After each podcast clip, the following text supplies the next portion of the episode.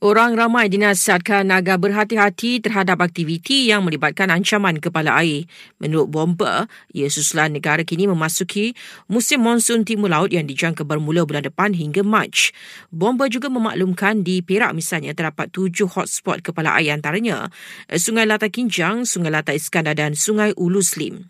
Sementara itu banjir di Hilir, Perak dan Krian di Perak menyebabkan 120 mangsa ditempatkan di PPS. Kedah turut merekodkan mangsa bencana alam itu apabila kira-kira 100 penduduk di Kuala Muda terpaksa berlindung di PPS.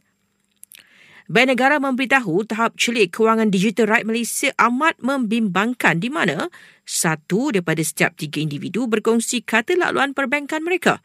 Bank Pusat itu juga memaklumkan lebih 70% rakyat Malaysia tidak peduli faktor keselamatan ketika berurusan di platform kewangan digital. KKM rancang pelbagai inisiatif bagi memastikan mesej berkaitan gula dan kesannya terhadap kesihatan dapat disebarkan secara meluas.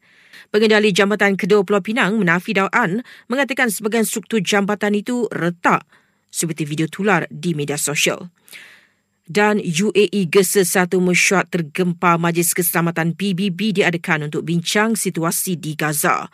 Ia berikutan kenyataan Israel bahawa rejim itu rancang memperluaskan serangan daratnya di wilayah milik Palestin itu.